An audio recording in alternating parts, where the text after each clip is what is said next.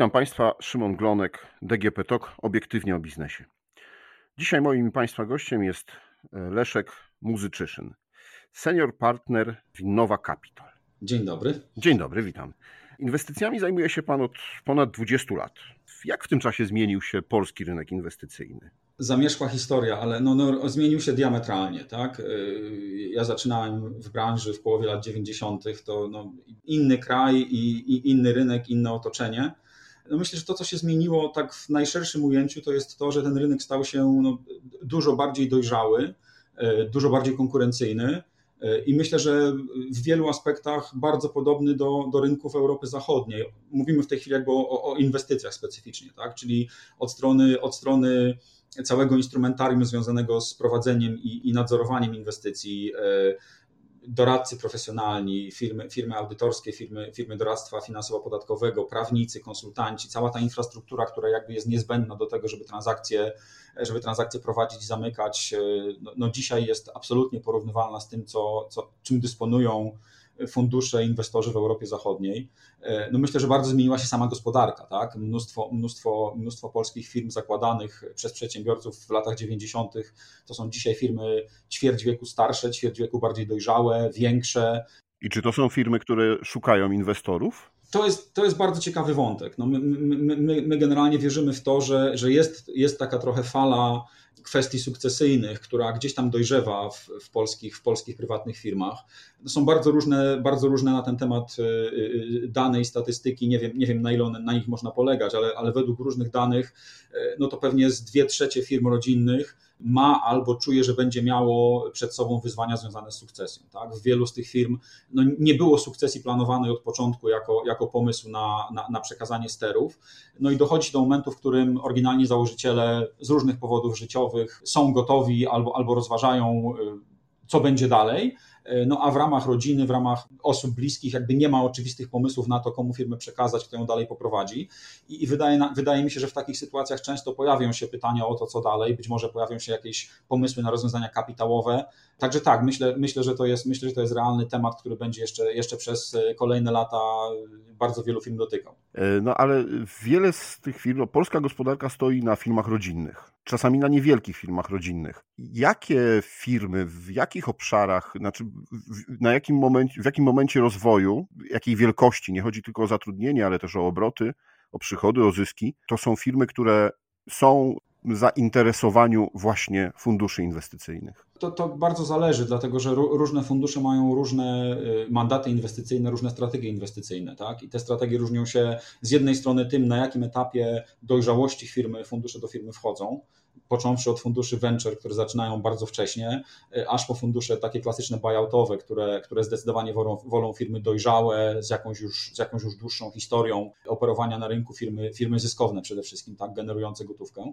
Więc to, to, to jakby jest jeden, jeden wymiar, a drugi wymiar to jest po prostu wielkość, wielkość inwestycji. Tak? Fundusz, który nie wiem, ma powiedzmy kapitał 50 czy 100 milionów euro, no będzie chciał budować zdywersyfikowany portfel, y, inwestując pewnie, nie wiem, w 10, 12 czy 15 przedsiębiorstw, czyli z definicji jakby ten, ten, ta pojedyncza inwestycja to jest tam kilka czy, czy, czy 10 milionów euro powiedzmy per transakcja. Po drugiej stronie są fundusze, które operują setkami milionów euro, no i dla nich taka średnia transakcja to jest pewnie kilkadziesiąt milionów. No i w związku z tym wybór firm do portfela inwestycyjnego i tym samym jakby definicja strategii inwestycyjnej no jest, jest oczywiście skorelowana z tym, jakie kwoty inwestycji e, próbujemy aplikować w każdej z tych sytuacji. Więc wielkość firm będzie, będzie bardzo różna i myślę, że od firm mniejszych aż do firm bardzo dużych, takich jak nie wiem, czy, czy, czy Allegro, czy, czy Impost, czy wiele innych przypadków, tych powiedzmy z, z, z kategorii raczej zdecydowanie firm dużych, znajdzie dla siebie, znajdzie dla siebie jakby odpowiedniego inwestora. Tak? To jest tylko kwestia dobrania dobrania odpowiedniego inwestora do odpowiedniej wielkości inwestycji. Można powiedzieć, że jesteśmy już na etapie takiego dojrzałego rynku inwestycyjnego. Ja myślę, że on jest dojrzały, jeśli chodzi o, o, o kilka wymiarów. Tak? Na pewno dojrzały, jeśli chodzi o, tak jak powiedziałem, cały ten jakby ekosystem inwestowania. Na pewno jest dojrzały, jeśli chodzi o instrumentarium e, dostępne e, funduszom operującym w Polsce i od strony instrumentów prawnych, i od strony wypracowania pewnych standardowych rozwiązań, i od strony oferty finansowania bankowego to, gdzie jesteśmy pewnie jeszcze z tyłu, to jest wielkość tego prywatnego rynku kapitałowego.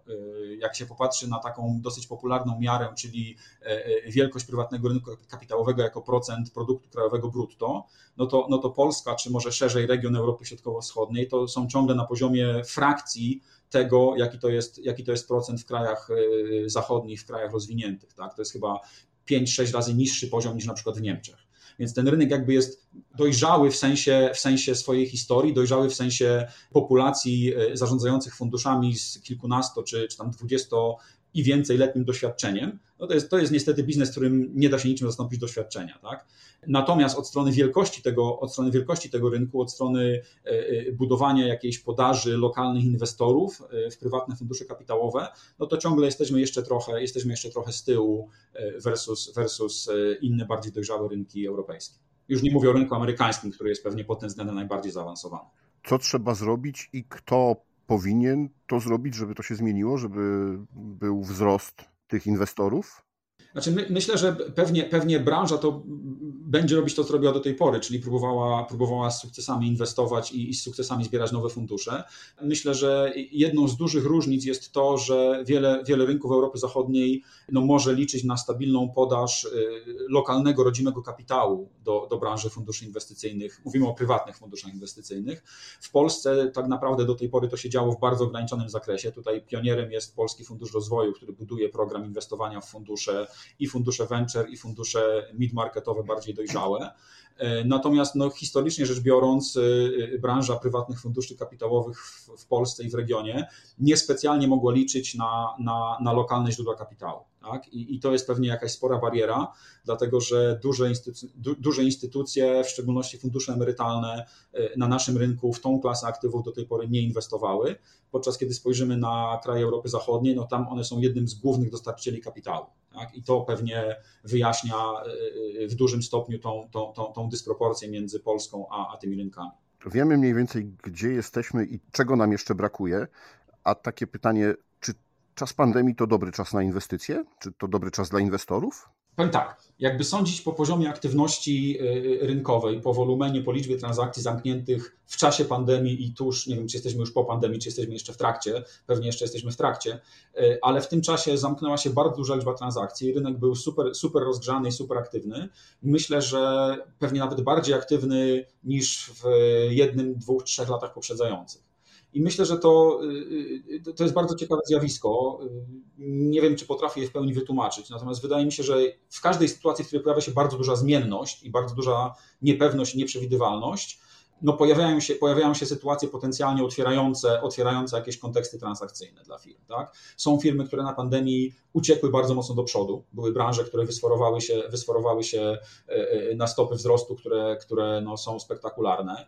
Były branże, które z kolei miały dużo trudniej i, i których pandemia dotknęła zdecydowanie negatywnie, ale i w jednym i w drugim przypadku albo pojawiają się potrzeby kapitałowe związane z przyspieszeniem wzrostu i gwałtownym rozwojem, no albo pojawiają się potrzeby kapitałowe związane z potrzebą wzmocnienia się, przetrwania trudnej sytuacji, jakiejś reorganizacji wewnętrznej, jakiegoś wspomożenia organizacji w tym, w tym, w tym trudnym momencie.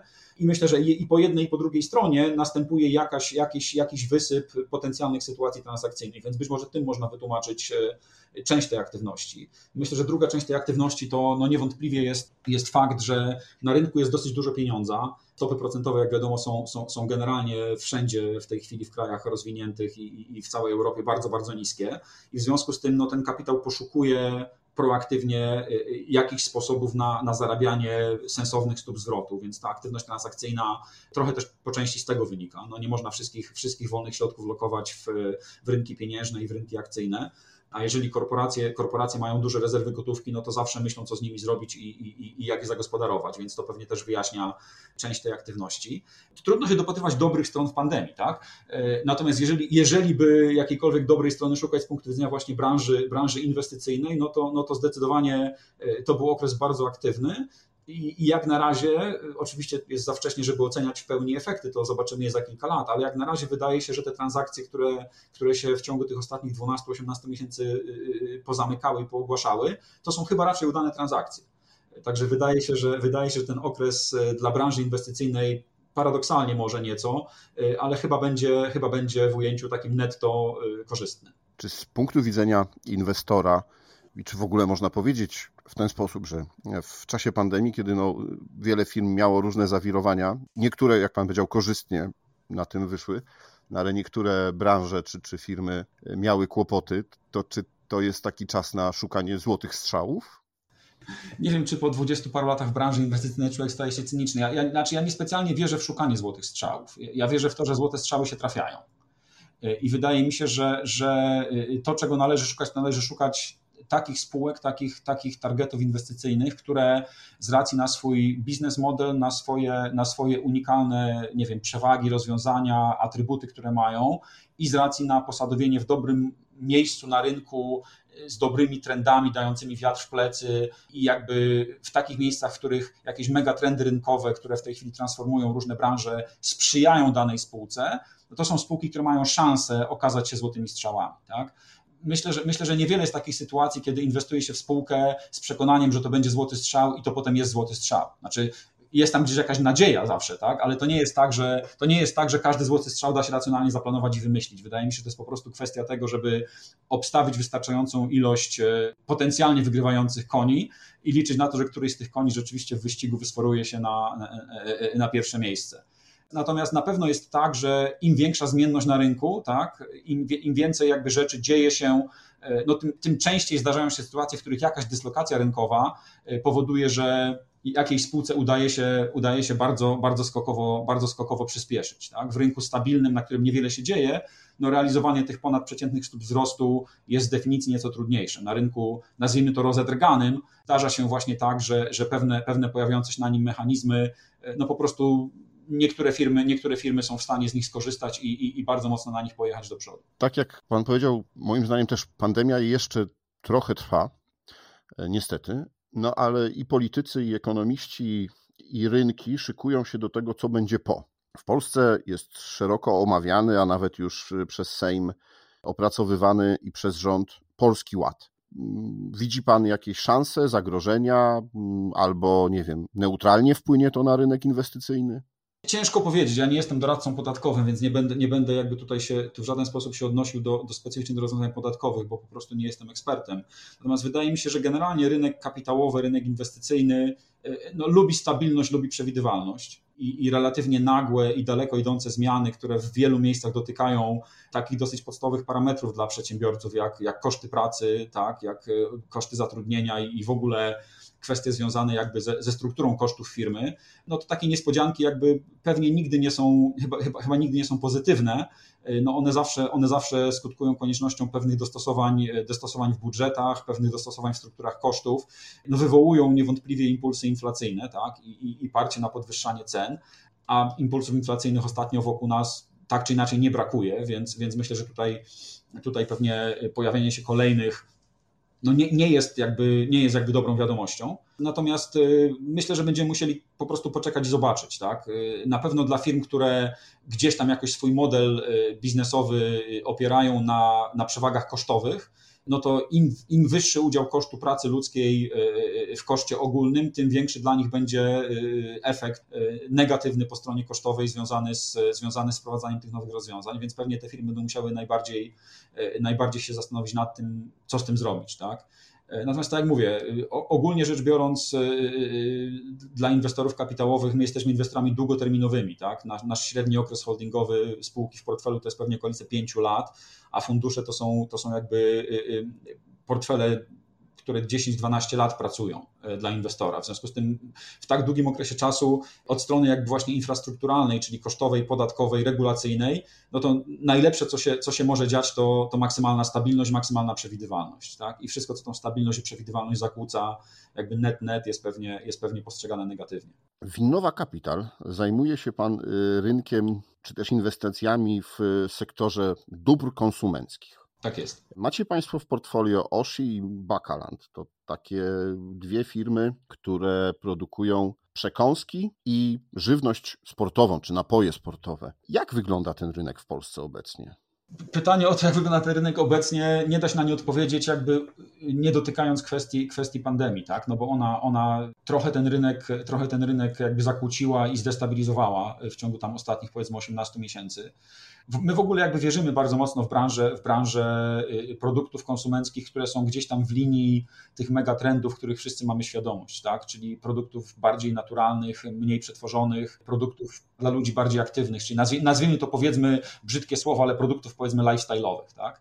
Natomiast oczywiście jest też tak, że duża część tych produktów są produkty impulsowe i to są produkty jakby spożywane i, i, i czasami kupowane w ruchu. Tak? To są produkty z definicji przeznaczone dla ludzi raczej aktywnych e, i w związku z tym zakłócenia pandemiczne związane przede wszystkim z tym, jak wyglądał handel detaliczny w czasie pandemii, e, no, no nie mogły pozostać bez wpływu na to, jak, jak, jak, te, jak te kategorie rynkowe e, się zachowywały. Tak? Wszyscy pamiętamy wiem, że łatwo się zapomina, ale wszyscy pamiętamy momenty, kiedy przed sklepami stały kolejki, wpuszczane były po cztery osoby, te cztery osoby wchodziły i robiły maksymalnie szybko, maksymalnie duże zakupy sześciu najpotrzebniejszych rzeczy i wychodziły. Tak?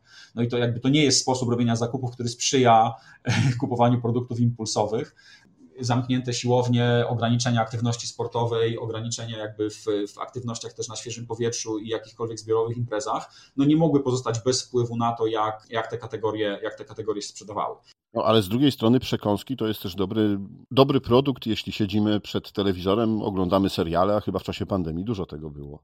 Było na pewno i myślę, że jakby się zagłębić mocno w to, które przekąski y, y, y, performowały jak, to, to, to pewnie byśmy zobaczyli efekt, o którym Pan mówi, tylko myślę, że pewnie troszkę bardziej po stronie przekąsek bardziej tradycyjnych, może bardziej słonych, E, może bardziej związanych z takimi właśnie rozwiązaniami, rozwiązaniami typu popcorn i chipsy, a pewnie trochę mniej po stronie, nie wiem, przysłowiowych batonów proteinowych, tak, które jednak, jednak pewnie nie są naturalną przekąską do oglądania telewizji, są zdecydowanie bardziej, bardziej naturalną przekąską powiązaną z aktywnością sportową, czy, czy z wizytą na siłowni, czy, czy, czy nie wiem, czy, czy, czy z meczem piłki nożnej z kolegami. Tak? Więc wydaje mi się, że tutaj były pewne, były oczywiście, były oczywiście impulsy pozytywne i negatywne,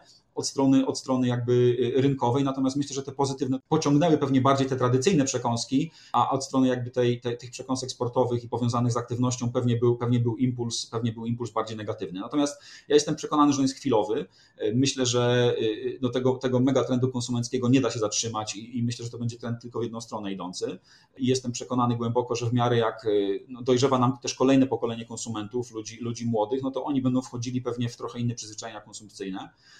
No i na pewno jest tak, że, że w miarę jak rosną te dochody rozporządzalne, a rosną, no bo mamy inflację wynagrodzeń i, i, i, mamy zwiększające się dochody rozporządzalne, e, no to też, też pewnie coraz to nowe grupy konsumentów wchodzą w stronę bardziej, bardziej świadomych, bardziej swobodnych wyborów, jeśli chodzi, o, jeśli chodzi o to, co chcą konsumować, jak chcą konsumować i kiedy chcą konsumować. I wydaje mi się, że te trendy będą sprzyjały ogólnie rzecz biorąc temu segmentowi, temu segmentowi powiedzmy produktów bardziej fit, bardziej zdrowych, bardziej naturalnych i myślę, że to jest trend, który jeszcze wiele lat będzie, będzie na tą branżę pozytywnie oddziaływał. A czy w tej branży występuje coś takiego jak sezonowość? Czy widać, że nie wiem, no właśnie, nie typu wakacje, ferie, sezon jesienny, zimowy? To pewnie bardzo zależy od specyficznego produktu. Myślę, że są produkty na przykład po stronie napojowej, gdzie jest pewna oczywista sezonowość związana po prostu z temperaturą, tak? i z pogodą, i z, i z liczbą godzin spędzonych na świeżym powietrzu, więc tu pewnie, tutaj pewnie sezonowości należy się spodziewać. Myślę, że, myślę, że w, w, innych, w innych przekąskach, w innych produktach pewnie ona jest trochę mniejsza, a to by już trzeba wejść dosyć detalicznie, dosyć detalicznie w poszczególne, w poszczególne kategorie, w poszczególne grupy produktowe. Myślę, że najbardziej, najbardziej oczywista sezonowość jest po stronie, po stronie, po stronie napojów, no bo tam, tam dużym czynnikiem wpływającym na wolumen konsumpcji jest, jest po prostu pogoda i temperatura. No dobrze, a gdybyśmy mieli tak globalnie spojrzeć na ten rynek, to w jakim etapie rozwoju tego rynku teraz jesteśmy, a jakie pan widzi jeszcze szanse na rozwój? Jeśli chodzi o szanse na rozwój, no to wydaje mi się, że to jest przede wszystkim, to jest przede wszystkim połączenie z jednej strony y, y, y, zwiększającej się świadomości konsumentów dotyczącej składu produktów, ich wpływu na ich, wpływu na ich, na ich zdrowie, ich wpływu na ich samopoczucie i tu będzie moim zdaniem wyraźne przesunięcie w stronę bardziej powiedzmy odpowiedzialnej konsumpcji, tak? I trend w stronę, i trend w stronę produktów zdrowszych, mniej przetworzonych, bardziej naturalnych, bardziej funkcjonalnych. A czy to jest tak, że już konsumenci zaczynają zwracać rzeczywiście uwagę w sklepie na skład y, produktów, które kupują?